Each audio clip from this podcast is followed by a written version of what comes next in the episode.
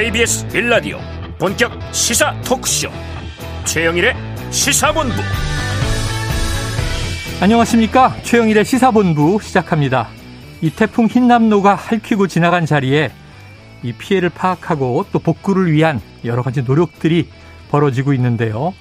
아, 이 포항의 지하 주차장에서 실종이 많았더군요.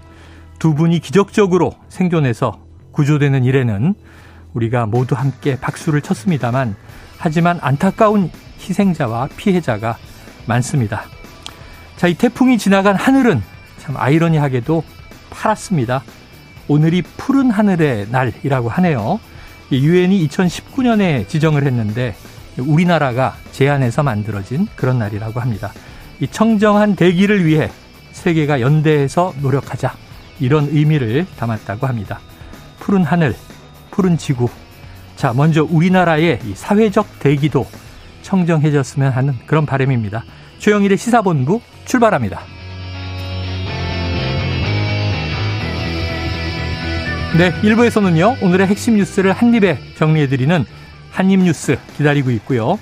2부 10분 인터뷰에서는 이 포항의 태풍 피해 상황을 직접 들어보는 시간을 갖겠습니다. 이어서 여의도 정핵관 그리고 사건본부도 준비가 돼 있습니다. 한 입에 쏙 들어가는 뉴스와 찰떡궁합 이 디저트송 신청 매일 기다리고 있으니까요. 오늘 뉴스에 어울리는 노래가 있으면 문자 샵 9730으로 자유롭게 보내주시기 바랍니다. 오늘의 디저트송 선정되신 분께는요.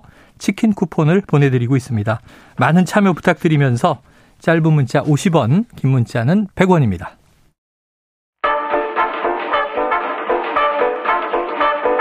최영일의 시사본부 한입 뉴스.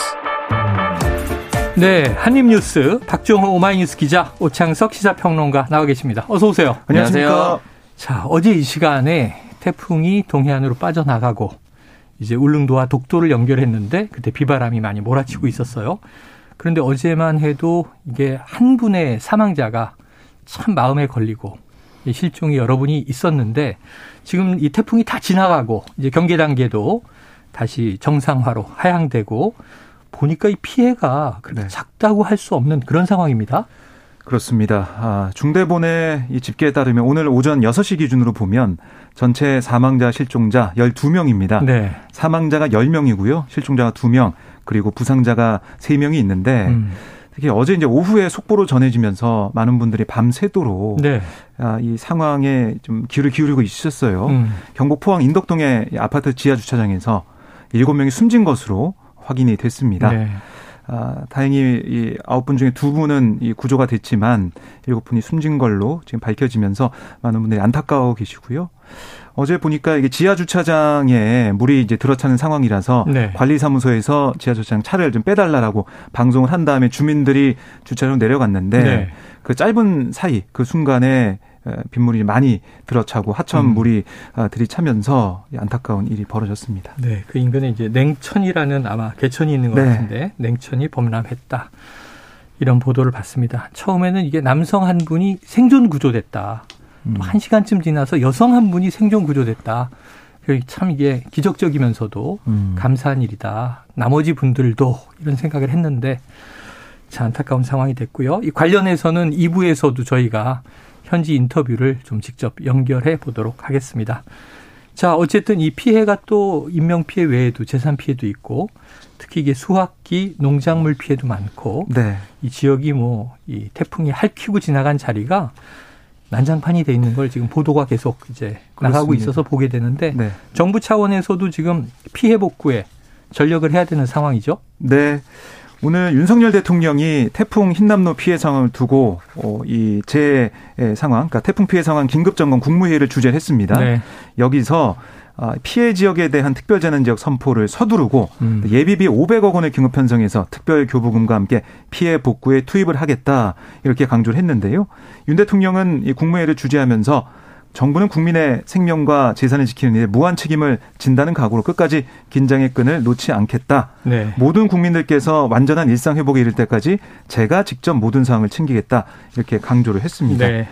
아, 그리고 지금 보면 재난에 대해서 우리 사회의 약자에게 더 큰 피해와 고통으로 다가온다. 아, 이렇게 얘기하며 어, 피해 조사를 최대한 신속하게 진행해서 특별 재난 지역 신속하게 선포하는 그 부분들 특히 피해가 컸던 포항이 음. 1순위로 거론되고 있는 상황입니다.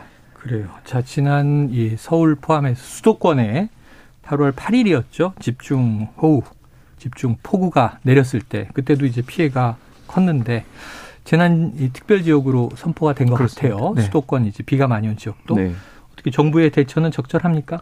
네, 좀 빠르게 움직이고 있다고 생각이 들고요. 아무래도 수도권에 이제 폭우가 쏟아졌을 때 복구를 한다, 복구를 해야 된다라는 것에 대해서 대통령이 인식을 하고 있었을 겁니다. 네. 그리고 나서 이번 태풍 흰남노가 어, 물론 부상자, 사상자가 발생을 했었지만 당초 예상했던 것보다는 조금 더 비껴나갔고 음. 그런 부분에서 대통령도 하루 종일 지켜보겠다라고 얘기하지 않았습니까? 네. 만약에 피해가 발생하고 특정한 피해 지역이 발생한다면 어떻게 할 것이다라는 것까지 머리에 염두에 두고 있었을 것이라고 생각합니다. 음. 그렇기 때문에 이렇게 빠르게 진행이 될 수 있다고 생각이 들고요. 특별 재난 지역으로 선포를 한다면 인근에 있는 이제 건물의 공과금이라든지 뭐 전기세라든지 여러 가지들을 면제해 주거나 유예해 주거나 네. 이런 것들이 있습니다. 빠르게 이제 진행이 돼서 어, 수습하고 복구하는 것이 굉장히 허망하고 힘들지라도 정부가 좀 든든하게 지켜주고 있다라는 감정이 있다면 음. 해당 지역의 국민들도 하루빨리 힘을 다시 낼 수 있을 거라고 생각합니다. 네. 특히 이게 이제 태풍 흰남노 얘기를 우리가 하고 있지만 이런 상황이 앞으로 더 반복될 수도 있고 네네. 더 강한 태풍이 올 수도 있어요. 왜냐하면 음. 지금 이상 기온, 이상 기후 때문에 그럴 가능성이 높다라는 전문가들 지적이 나오고 있거든요. 과연 이게 내년에 다시 이런 태풍이 오게 된다면 포항 이번에 피해가 컸지만은 다른 지역에도 이런 일이 벌일 수가 있습니다. 음. 거기 각 지역은 어떻게 대비를 하고 대응할 것이냐 여기에 대한 근본적인 대책과 대비책을 좀 마련해야 되지 않을까 그런 생각이 듭니다. 네네. 어제도 저희가 그래서 전문가 연결을 했는데 박 기자님이 얘기한 딱 그 얘기더라고요. 가을 태풍은 이제 이상하지 않다. 음. 음. 기후 변화로 올 건데 약한 태풍은 잦아지지 않고 줄어들고 강한 태풍이 오히려 활성화될 것이다. 음. 무서운 얘기였어요. 네. 그럼 이번에도 괴물 태풍으로 불리는데 태풍의 발생 위치, 이동 경로, 음. 특징이 기존의 태풍과는 완전히 다르다고 또 하더라고요. 음. 앞으로 우리의 좀 철저한 대비가 태풍에 대해서도 어, 일상화돼야 되지 않나 하는 걱정이 있고 그럼에도 불구하고 우리가 생명과 안전을 네. 보장받기 위해서 노력을 해야 되겠죠. 네. 그 제주도에서 일부 지역에 이제 덤프 트럭 이 네네. 이제 그 흔히 말하는 일반 상가 건물 앞에 음. 1층 유리벽을 음. 보호하기 위해서 이제 주차를 시켜두지 않았습니까? 바리케이트처럼 앞에 딱 서 있더라고요. 예, 실제로 그 제주 성산읍 지역에 이제 그 가게를 운영하시는 분들이 아무 어떤 뭐 유리창에 테이프도 발라보고 아무리 봉합을 잘해도 음. 깨지는 경우가 많았다고 합니다. 네네. 전면 유리 같은 경우는 이제 200만 원에 300만 원 전체 이제 비용이 든다고 하는데. 음. 지인을 통해서 한 번 시작했던 것이 이제 태풍이 오면은 이렇게 지인을 통해서 도움을 요청하는 것이 당연해졌다라고 음. 하더라고요. 그렇다면 이게 반대로 생각하면 25톤짜리 덤프 트럭은 흔들리진 않겠지만 음. 덤프 트럭이 덤프 트럭 바깥에 있는 차, 차 차량의 음. 유리창도 손상이 될 수 있는 네네. 부분이잖아요. 만약에 선, 뭐, 선심을 써서 또 네. 지인의 부탁이라서 해줬는데 내 차량의 유리가 파손되면 어떡하지? 음. 이런 생각 당연히 할 수 있거든요. 네네. 네. 그렇다면 지자체에서 덤프트럭에게 어떤 도움을 요청하되 만약에 그런 파손이 있다라고 하면 지자체가 함께 좀 보상을 해주는 방안이 네네. 있다면 서로 상부상조할 수 있는 재해 시기를 넘길 수 있다고 생각이 들거든요. 음. 그게 재해가 제주뿐만이 아니라 2019년에 태풍 링링이 올라왔을 때 경기도 시흥시의 하회 단지에서도 네네. 그 비닐하우스를 쭉 한 30여 대가 덤프트럭이 감싸서 음. 화훼단지를 보호했었다고 하는데 만약에 이렇게 자발적으로 누군가가 도움을 줬다면 음. 자발적인 도움 속에서 차창이 만약 차량 유리창이 파손됐다면 이 부분에 대해서도 정부가 조금 어느 정도 보상을 해주는 네. 거죠. 왜냐하면 화훼 농가를 전체 망치는 것보다 네. 차량이 파손되는 것을 복구하는 것이 훨씬 더 저는 음. 어, 금액적으로 저렴하다고 생각이 들거든요. 네. 서로 서로 도울 수 있는 부분이 있다면 지자체도 조금 세심하게 아, 달라진 부분을 좀 보완해 줬으면 좋겠습니다. 예, 자발적인 상부상조. 네. 우리가 이제 굉장히 거창하게 얘기해서 사회 안전망 이렇게 네. 부르는 건데 정부도 앞장서고 또 이제 서로 서로 참여해서 도움을 음. 주고 받는 거고요. 포항에는 또 이 해병대 장갑차가 순찰을 돌다가 이 물에 빠진 시민을 구하기도 네. 했는데 네. 이렇게 또 수해가 나면 사실은 인력 동원이 큰 문제예요. 음. 이 서울도 마찬가지였지만 수마가 지나가고 난 다음에 음. 이 피해 복구에 여러 날이 걸리거든요. 근데 결국 일손이 없는데 음. 여기엔 또 이제 우리 군인들이 투입이 돼서 네. 지금 수해 복구에 지금 음. 또 이제 지원을 하고 있습니다. 저도 87년 여름이 굉장히 홍수가 많이 난 해인데 네. 훈련소에서 이 사격 훈련 거의 안 하고 야삽 들고 음. 아, 복구. 예, 홍수 대민 지원 나갔던 기억이 네. 생생하게 나네요. 음. 자, 이렇게 지금 힘을 모으고 있습니다. 우리가 또 힘을 내야 될 시기인 것 같고요. 그런데 또 여야 정치권에서 네. 대통령을 필두로 해서 음. 지금 포항에 이 피해 지역으로 많이들 달려갔더군요. 네, 어제 보면은 권성동 국민의 원내대표가 포항 아, 이 아파트 지하 주차장 그 현장을 찾아서 아, 와 보니까 언론을 통해서 듣는 것보다 피해 상황이 훨씬 심각하다. 네네. 복구하는데 많은 자원과 장비, 인력이 필요하다. 이거 확인할 수 있었다라고 강조를 했고 특별재난지역 선포와 관련해서도 하루빨리 선포되도록 요청을 하겠다 음. 이렇게 얘기를 했습니다. 그리고 오늘 또 이재명 민주당 대표도 포항을 찾아서 주민들을 만났는데요. 아, 특히 이 오다가 보니까 하천 높이와 주거 지역 높이가 비슷하다. 네. 그래서 구조적으로 봤을 때 수재에 취약할 수밖에 음. 없다. 이 높이를 이 문제를 어떻게 해결해야 될지 좀 봐야 되고 그런데 이런 상태로 현 상황을 좀 타개하려면 배수 펌프를 최대한 늘려야 한다 음. 이런 얘기도 했습니다. 아울러 이제 피해 보상을 좀 주거만 하고 있는데 음. 상가나 소기업 지원도 필요하다 네. 이 얘기도 했고 보상 금액도 너무 적다. 침수에 200만 원이라는 거 아니냐. 음. 그거는 뭐 시행령을 고쳐서도 할 수가 있는데 그 문제도 민주당이 검토를 하고 있다. 이렇게 강조를 했습니다. 네. 자, 뭐 부산만 해도 마린시티 그러니까 차수벽을 세웠다고 하는데 네. 네. 이 월파 결국은 음. 파도가 넘쳐 들어오고 1층 상가는 처참해졌더라고요. 네, 맞습니다. 그 모래주머니라고 하죠. 네네. 모래주머니 같은 것을 앞에 쌓아두고 테이프도 발라보고 해봤지만 마대 음. 이렇게 얘기했는데. 네, 뭐 다 해봤는데도 사실은 넘어와서 세차게 부는 파도를 이겨내기는 좀 쉽지 않죠. 애초에 네. 그 설계를 네. 파도를 이기기 위해 설계하는 게 아니거든요. 그러니까요. 너무 가까워요. 네, 그렇기 때문에 너무 가깝고 차수벽 자체가 당초 예상보다는 좀 낮게 설계돼 있기 때문에 근본적인 문제를 좀 해결하는 것이 우선이라고 음, 생각합니다. 그래요. 구조적이고 근본적으로 향후에 좀 아까 일상화 재난에 대한 대응 안전의 일상화를 우리가 도모해야 할 시점입니다. 자 정치권 이슈 뭐 아까 정치인 얘기도 나왔습니다만 그 포항에도 달려갔던 권, 권성동 원내대표 지금 오늘 오후에 국민의힘은 의총을 열어서 이 새 비대위의 비대위원장을 아마 선출 발표할 것 같아요. 네. 자, 박 기자님 누굽니까? 어제 박주선 전 국회 부의장이 누군지 말해도 되나요? 아니 말해도 되죠. 말해도 되나요? 네, 알고 계신 겁니까? 아 아니 제가 볼 땐 제가 예측하기로는 아, 예측하기로는 네 박주선 위원장일 것 같 다 네네. 이렇게 말씀을 밖에 못 드리겠는데 아. 지금 의원들 얘기를 들어보면 무조건 당 외부 사람이다라고 얘기를 했어요. 네, 국민의힘 뭐 의원이나 이런 중진은 아니다라고 얘기를 계속 음. 하고 있더라고요.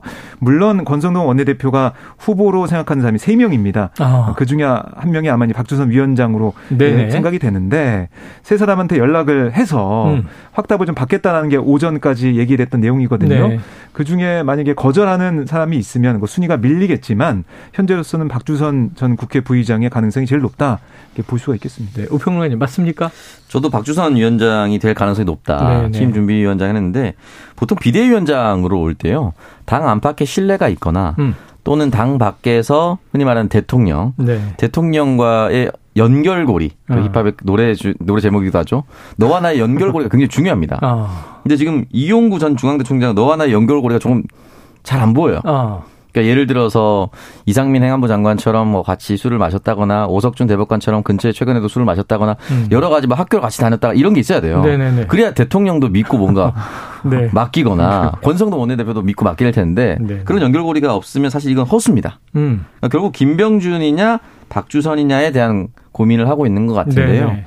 박주선 부의장이 저는 조금 더 유리 유력하다고 느껴지는 것이 다시 선수로 복귀할 사람인가 아닌가가 중요합니다. 아, 예, 예. 근데 김병준 전 비상대책위원장은 다시 선수로 복귀할 가능성이 저는 있다고 보거든요. 음. 그러니까 다음 총선에 출마를 한다든지 네. 실제로 이전 총선에 세종에 출마를 했고요. 네. 그러니까 선수로 복귀할 사람이 비대위원장을 맡으면 음. 이거 공정하지 못한 거 아니냐 이런 네. 얘기 바로 날 수 있거든요.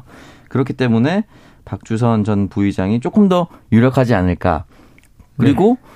대통령 입장에서도 어 나랑 원래부터 친했던 사람이 아니기 때문에 음. 공정하게 할 수 있어. 음. 라는 이야기를 대통령이 직접 하진 않겠지만 예. 권성동 원내대표가 할 수가 있습니다. 그리고 또 뭐 호남 인사이기도 하고 예, 메리트들이 있겠죠. 통합. 예. 그러니까 지금 보면 주호영 의원 얘기가 계속 나왔잖아요, 사실은. 네네. 그래서 저희 기자들도 왜냐하면 의총을 통해서 다시 또 추인을 받아야 되는데 예. 주호영 위원장은 했으니까 어. 뭐 이게 여러 가지 절차적으로 괜찮다라고 생각을 했는데 근데 용산의 생각은 좀 달랐던 것 같아요. 음. 그러니까 주호영 의원이 용산과의 어떤 합이 잘 맞지 않을 것 같다. 그러니까 그야말로 주호영 의원의 자기 정치가 드러나지 않겠느냐라는 우려를 한 것 같고 그런 점에서 주호영 의원 카드보다는 이 박주성 카드. 네. 말씀하신 것처럼 뭐 어떤 연결고리가 뭐 있다면 있는 거고 그리고 화합, 통합의 이미지도 있는 거고요. 그리고 자기 정치를 안 할 것 같다. 음. 뭐 이런 생각도 할 것 같아요. 왜냐하면 국민의힘 외부 사람이기 때문에 국민의힘의 박주선 라인이나 음. 박주선 개라고 할 사람은 없잖아요. 결국에는 뭐거나 휘둘리거나 아니면은 용산의 뜻과 좀 다른 네. 어, 상황이 벌어질 가능성이 적다 이런 판단하는 것 같습니다. 자, 두 분이 장황한 분석을 해주셨고 박주선 카드가 유력하다 이렇게 얘기를 해주셨는데 오늘 저녁이면 네. 답이 나오고 내일 이 자리에 모여서 한번 이제 오늘 예측에 대한 맞겠죠. 결산을 네. 해보도록 하겠습니다. 근데 지금 이 새 비대위의 새 비대위원장 음. 오늘 국민의힘이 뽑는데 이 당내 상황을 네. 보다 보면 딱 머리에 또 그러면 이준석 대표는 네. 이거 궁금해지지 않을 수 없거든요. 음. 무슨 얘기 나왔습니까? 네, 어제 이 박주선 의원의 이제 하마평에 대해서 어, 이 기사 링크했어요. 링크에서 뭐라고 썼냐면 박주선 의원님 꼭 모셔달라. 어. 아, 이렇게 얘기를 했고 훌륭한 분입니다. 꼭 모셔주세요. 이렇게 음. 얘기하면서 그 밑에 적은 글이 아 가처분은 합니다. 아, 이렇게 얘기를 했어요. 누굴 모셔오더라도 모, 네, 자신은 가처분한다. 네. 그러니까 새 비대위는 위법하다 이런 시각인 거죠. 그렇습니다. 음. 그런데 저는 이 페이스북 글을 보고 약간 좀 생각이 드는 게 네. 어, 이준석 전 대표가 이렇게 얘기했는데 어, 그대로 또 박주선 의원이 오게 되면 음. 어 이준석 전 대표 생각대로 뭐 된다는 식으로 가는 게 아닌가 아, 이런 또 국민의힘 내부에 여러 가지 판단이 있을지 않을까 생각도 좀 들어서 오. 이게 의총까지 좀 봐야 될 것 같아요. 야 그럼 만약에 또 박주선 이 전 부의장이 아닌 네. 다른 인물이 오늘 새 비대위원장으로 낙점이 되면. 음. 이것도 뭐 이준석 대표 SNS 때문에 배제한 거냐 이런 얘기를 할 수도 있겠네요. 뭐 그렇게 얘기 나올 수 있겠지만 이준석 대표는 그러면 SNS에 쓰겠죠. 음. 사실 인물과 상관없고요.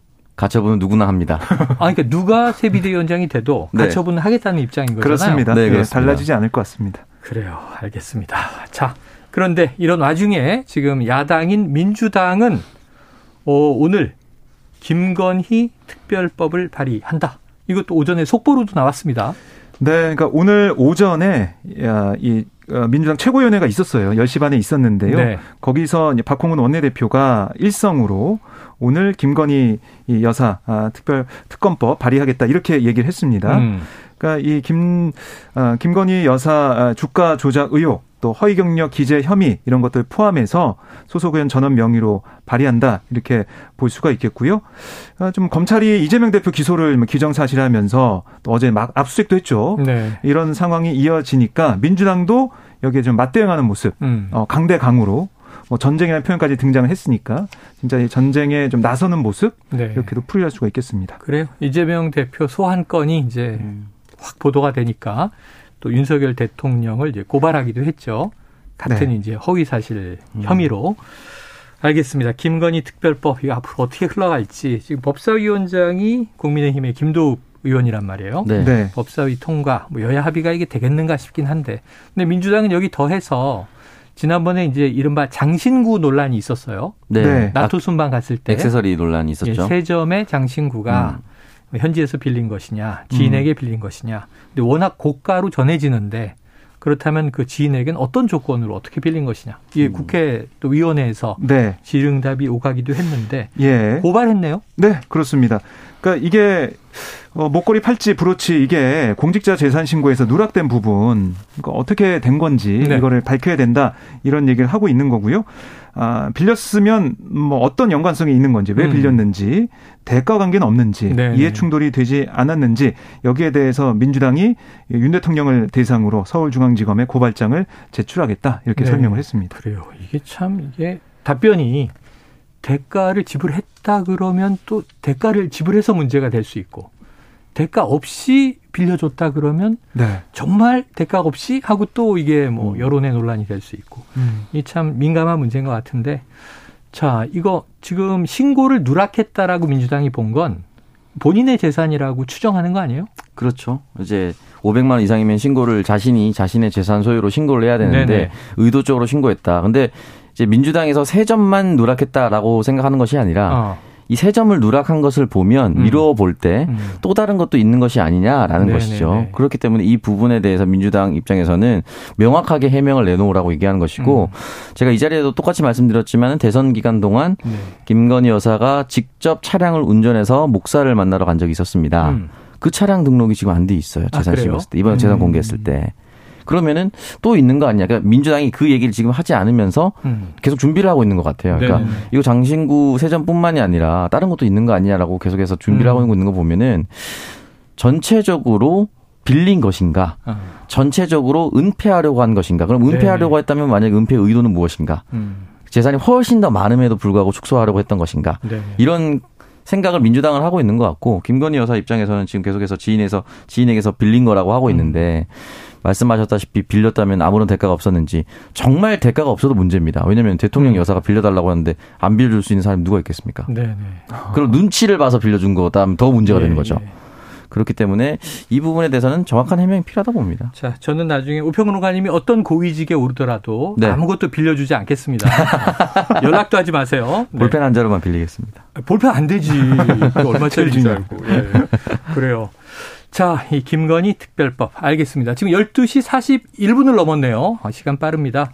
자, 점심시간 교통 상황 알아보고 이어가도록 합니다. 교통정보센터의 이현 리포터 나와주세요. 네, 정체가 줄곤 있는데요. 그래도 명절 앞이라서 확실히 차가 많습니다. 서울시내 통제는 잠소교만 남아있으니까 참고를 하시고요. 강변북로 구리 쪽으로 동호대교를 지나선 고장난 차도 발생했는데요. 방화대교에서 동호대교까지 가는데 50분 정도 걸리겠습니다. 경부고속도로 부산 쪽은 경기권 이동 많이 어렵습니다. 모두 26km 구간에서 정체가 이어집니다. 한남에서 서초 구간 정체를 지나선데요. 죽전에서 수원까지 어렵고요. 남사 부근에서는 작업이 진행 중이라 오산부터 다시 많이 밀립니다. 안성일대 정체도 감안하셔야겠습니다.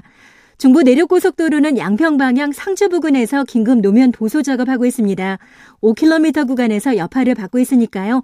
안전하게 운전을 해주셔야겠습니다. 그리고 내일부터 귀성길에 오를 분들 많으실 텐데요. 작년보다 더 막힐 것이라는 전망이 나왔습니다. 서울에서 부산까지 10시간 정도 예상됩니다. KBS 교통정보센터였습니다.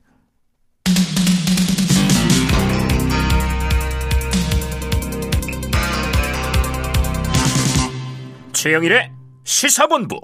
네, 이게 참 표현이 이게 우리 시사 시사를 다룬 언론에서 중요합니다. 김건희 특검법 근데 입에 이게 특별법 자꾸 이렇게 얘기가 된 것 같아요. 네. 이 민주당이 발의한 것은 김건희 특검법입니다. 네. 어제도 이 쌍특검 얘기도 하고 그랬죠. 예. 그래서 뭐 국민의힘에서는 강하게 또 반발을 하고 있는데요. 이거는 이재명 방탄 특검이다라고 음. 얘기를 하면서 아, 민주당이 이성을 좀 찾아 찾아야 된다 이렇게 또 반발을 하고 있는 상황입니다. 네. 자 그리고 이제 국무회의에서 지금 뭐 아까 이 재난에 대한 대응 빠르게 하라 500억 특별 지원 그리고 이제 특별 재난 지역 선포 이런 논의가 있었다는 얘기도 드렸는데 또 이 국무회의에서 말이죠. 어 이른바 검수 원복 검찰의 수사권을 원래대로 확대하는 그런 시행령이 있었죠. 이 시행령 개정안이 통과됐군요. 네, 그렇습니다. 그러니까 이게 검사의 수사 개시 범죄 범위에 관한 규정으로 검찰 수사가 가능한 이대 범죄, 그러니까 네. 부패 그리고 경제 범죄 여기에 대한 포괄적 정의를 새로 제시를 했어요. 음. 그러니까 수사 가능 범죄 죄목을 추가하는 방법으로 검찰 수사권을 넓히는 내용을 담고 있습니다. 네. 그래서 지금 6대 범죄 그러니까 부패 경제 공직자 선거 방위 사업 대형 참사 범죄까지 기존의 6대 범죄에서 부패 경제 범죄를 축소는 하고 있는 그런 음. 내용이 검수 완박법 이른바 거기에 네. 담겨 있는데 시행령 개정안에는 부패 범죄, 직권남용, 허위 공문서 작성, 그리고 선거 범죄에 포함된 금권 선거, 기부 행위 등을 포함시켰어요. 음. 그리고 방위 사업 범죄와 마약, 조직 범죄 이런 것들은 경제 범죄로 재분류해서 검찰 수사 개시 범위를 높였습니다. 네. 뭐 결국에는 뭐 이게 6대 범죄 그대로 어, 검찰이 할 수 있는 상황이 됐다라고 볼 수가 있겠습니다. 2대 범죄 안에 6대 범죄가 다 포함됐다. 네. 어떻게 보세요? 그러니까 그 소 주제들을 큰 대주제 밑으로 다시 넣은 거죠. 이거 무슨 카테고리 분류하는 놀이 하는 네, 것 같아요. 재분류인데 이거 말씀드리고 싶은 게 민주당이 검찰 개혁을 추진하고 지금도 원하고 있다는 건 국민들이 다 알고 있을 네. 겁니다. 근데 국민들이 바라봤을 때는 검찰 개혁 도 하는 정당이 되길 바랐는데 음. 검찰 개혁만 하는 정당처럼 비춰진 것이 네, 네. 사실은 큰 문제처럼 보였거든요. 네. 민주당 지자들은 또는 일반 중도 국민들은 민생은 왜 생각 안 해? 음. 이거거든요. 사실은 동일한 법안들이 같이 추진되고 있었는데 보이기에 검찰 개혁만 추진한 것처럼 네네. 보였던 것이 굉장히 큰 페인이었습니다. 음. 근데 지금 공수 교대가 되지 않았습니까? 그랬죠. 근데 이거를 다시 검수 원복하면서 음. 다시 이렇게 어려운 민생 그리고 지금 뭐 일부에서 일부에서는 환율 횡재세를 도입해서 음. 고환율 시대 좀 대비해야 되는 거 아니냐 이런 음. 식의 얘기를 하면서 민생이 어렵다고 얘기하는데 정부는 여기만 또 매몰돼서 검수 원복만 하고 있다. 이 부분이 민주당이 했었던 그 패착을 현 정부가 이어가는 것은 아닌가라는 생각이 좀 들고요. 일단은 기본적으로 검찰이 하던 거는 뺏기지 않고 검찰이 계속 하겠다라는 겁니다. 음. 그 부분에 있어서 국민들이 아마 판단할 건데 이 논란이 커지면 늘 말씀드리지만 정부가 불편합니다. 정부가 더 음. 어, 힘들 힘들어집니다. 왜냐하면 국민들이 바라는 것은 정부에게 첫 번째는 민생이거든요. 음. 그러니까 이 논란이 커지고 이어지고 시끄럽다면 현 정부에는 불리하고요. 그건 문재인 정부 때도 마찬가지였습니다. 네. 한번 지켜봐야 될 것 같습니다. 검수 원복 시행령 개정안이 국무회의를 통과했다. 자, 어제 잠깐 이야기를 하다가 시간이 너무 없어서 길게 다루지 못했어요. 어제 이게 뭐 범학계에 어 여러 그 학자들이 연대해서 네. 김건희 여사의 논문 표절 문제를 검증을 했다. 거기에 대한 발표가 있었다. 뭐 굉장히 유튜브로 한 것 같은데 그렇습니다. 많은 그 동시 접속자들이 관심을 보인 것 같아요. 네. 자 그런데 이어서 지금 민주당 야당이죠 교육위원회 위원들이 이 김건희 여사 논문 표절 의혹을 규탄했다. 네. 어떤 내용이 담겼습니까? 그러니까 어제 김건희 여사 논문 표절 의혹에 대한 국민 검증단 네. 발표가 있었기 때문에 음. 거기에 대해서 민주당 교육이 또 무소속 민영배 의원 포함해서 야당 위원들이 기자회견 열었는데요. 네. 이 논문 표절 의혹을 규탄하면서 국정감사가 이제 10월에 시작이 되는데 음. 그때 이 부끄러운 사태에 책임 있는 사람들을 증인으로 불러 책임을 묻겠다라고 네. 강조를 했습니다. 그래서 지금 지목되는 사람이 먼저 국민대 이사장 어. 이제 언급이 되고 있고요. 그래서 국민대가 어떻게 이 사안에 대해 그러니까 어제 이제 검증 결과에 따르면 학문적인 뭐 가치가 없다, 어, 베꼈다 이렇게 음, 음. 검증단은 주장을 했는데 거기에 대해서 국민대는 왜 그것과 다른 얘기가 나왔는지 또 국민대 교수 재검증 의견을 묻는 과정에서도 어떤 일이 있었던 건지 여기에 대해 국민적인 의혹을 파헤쳐 보겠다라는 게 민주당의 생각이고요. 그리고 뭐 교육부 차원에서도 교육부에 대해서 여러 가지 질문을 하겠지만 아직 교육부 장관이 공석이에요. 그래서 이 부분에 대해서 민주당 의원들 교육부의 책임 어떻게 물을지도 좀 고민하는 것 같고 네. 또한 가지 오늘 기자들이 많이 물어봤던 게 그럼 김건희 여사도 국감 증인으로 신청할 거냐? 음. 어, 이 얘기를 물어봤습니다. 만약에 이걸 추진한다고 하면 이것도 이제 정치권의 큰 이슈가 될 것 같은데요. 그렇죠. 어, 정답 아, 오늘 한 얘기는 민주당에서는 아직 알려드릴 수 없다 음. 이렇게 얘기를 했어요. 그러니까 이거는 뭐 상황에 따라서 판단할 수가 있다고 얘기를 하고 있는데 워낙 파급력이 큰 사안이기 때문에 아직 뭐 증인을 신청하겠다 말겠다 이런 얘기 안 하고 있고요. 또 증인 채택 문제도 여야가 협의해서 결정한 거기 때문에 아직 섣불리 예단하지 않겠다 이렇게 볼 수가 있겠습니다. 네, 그래서 어제 국민검증단에 이거 심각한 표절이다라는 발표 이후에 음. 이른바 뭐 온라인에 보니까 이 점집 복붙이다. 네. 복붙은 네. 이제 복사해서 붙인다. 네. 영어로 copy and paste. 이거 뭐 리포트 쓸때 네. 이렇게 하면 안 되는데 이제 학생 때는 또 왕왕 하기도 하다가 음. 학위 논문 때는 이건 뭐 절대 인정될 수 없는 일인데 자, 이 박정하 국민의힘 수석 대변인은 또 이렇게 얘기를 했어요. 이 검증단이 학계, 학계를 대표해서 음. 학술적으로 검증해 발표한 것으로 포장하고 있지만 이들의 내실을 들여다보면 이재명 더불어민주당 대표를 지지하는 정치 단체에 불과하다. 결국 정치 단체가 논문 표절을 검증한 것 아니냐. 음. 인정할 수 없다는 취지인 것 같아요. 이 여당의 반응, 어떤 내용이고 어떻게 보십니까? 자, 일단은 이 부분에 있어서 실질적으로 이 참여한 검증단의 일부 임원 음. 또는 임원진의 인사가 네. 지난 대선에 이재명 후보 지지한 것은 사실이 맞습니다. 음. 근데 모든 단체 임원과 모든 단체 사람들이 했던 것은 아니고요. 네. 그러니까 일부 들어가 있다라고 박정화 수석 대변인이 얘기를 했던 것인데 음. 그러면 하나만 보면 됩니다. 그 이재명 후보를 지지했던 사람들의 말이 거짓이라면 음. 정치적 공세입니다. 네네. 근데 실제로 복사 붙여넣기를 해서 점집이나 블로그 또는 일명 해피캠퍼스라고 하는 논문을 돈 주고 사고 받는 사고 파는 오. 그런 사이트에서 그런 사이트가 있더군요. 인용을 했다면 이것은 정치적으로 편향됐다 하더라도 이들이 주장하는 내용은 사실입니다. 음. 그러니까 중요한 건 주장하는 내용이 사실인가 아닌가를 찾아봐야 되는 네네. 것이죠. 음. 만약에 우리와 다른 정치 성향의 사람들이 무언가를 얘기했다고 했을 때 그것이 설령 사실이라고 하더라도 받아들이지 않으면 우리 사회는 진보할 수가 없습니다. 네. 발전할 수가 없겠죠. 그러니까 지금 보면은 아주 상세하게 이야기를 했습니다. 뭐 400여 개의 문장 중에 200여 개의 문장이 거의 똑같다. 음. 이런 것들은 똑같다라는 것은 그대로 가져왔기 때문에 똑같은 거거든요. 제가 이걸 대자뷰처럼 느끼는 것이 예전에 새누리당의 그 문대성 의원이 아, 있었습니다. 네네네네. 그때 이제 별명이 국사 붙여넣기 해서 예, 예, 예. 문도리코였습니다. 네. 그 지금 다시 그 명칭이 막 붙고 있거든요. 어. 그러니까 논문을 쓸 때 똑같이 쓰면 안 된다고 누구나 알고 있지 않습니까? 그렇죠? 그리고 이 현장에 장임원 전 중앙대 의과대 교수가 나와서 한 말이 저는 기억에 남는데 음. 옛날에는 관행이지 않았느냐. 옛날엔 그렇지 않았느냐라고 얘기하시는데 옛날 사람으로 말하겠다. 음. 은퇴한 교수입니다. 음. 자기 논문 지도를 몇 편을 했고 심사위원 들어가는 게 몇 편이나 되는데 옛날에도 그렇면 안 됐었다. 지금 이 상황은 하면 안 되는 것이다. 음. 라고 얘기를 뼈아픈 이야기를 남겼거든요. 네 그럼 이 노 교수는 어떤 정치적 성향을 가지고 얘기했을까요? 음. 그렇지는 않기 때문에 내용이 사실인지 아닌지만 빨리 판단을 하면 될 것 같습니다. 네, 그렇죠. 음. 이게 학문적 진실 그 기반은 팩트입니다. 팩트. 정치적인 공방, 뭐 여야 간의 공방, 또 이게 대통령 영부인이기 때문에 사회적으로 민감할 수밖에 없는 여러 가지가 얽혀 있겠지만 이 학문적으로 중요한 건 팩트다. 자, 팩트에 기반해서 이 논의가 좀 이루어져서 사회적으로 생산성이 있기를 기대해 봅니다. 요거는 무슨 얘기예요? 정광훈 목사의 교회가 500억 보상금을 받는다. 근데 이게 알바끼 얘기가 나오네요. 음. 네, 그러니까 이 사랑제일 교회 여기 위치한 곳이 장위 19역 재개발 구역이 됐어요. 네네. 그래서 조합도 만들어져 가지고 이제 여기를 새롭게 개발하기 위해서 준비하고 있는데 음.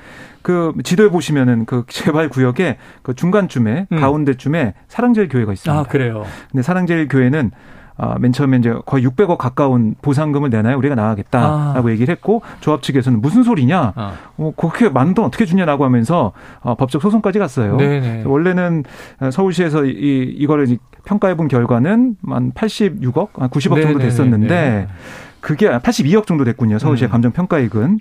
그런데 그건 너무 싸다.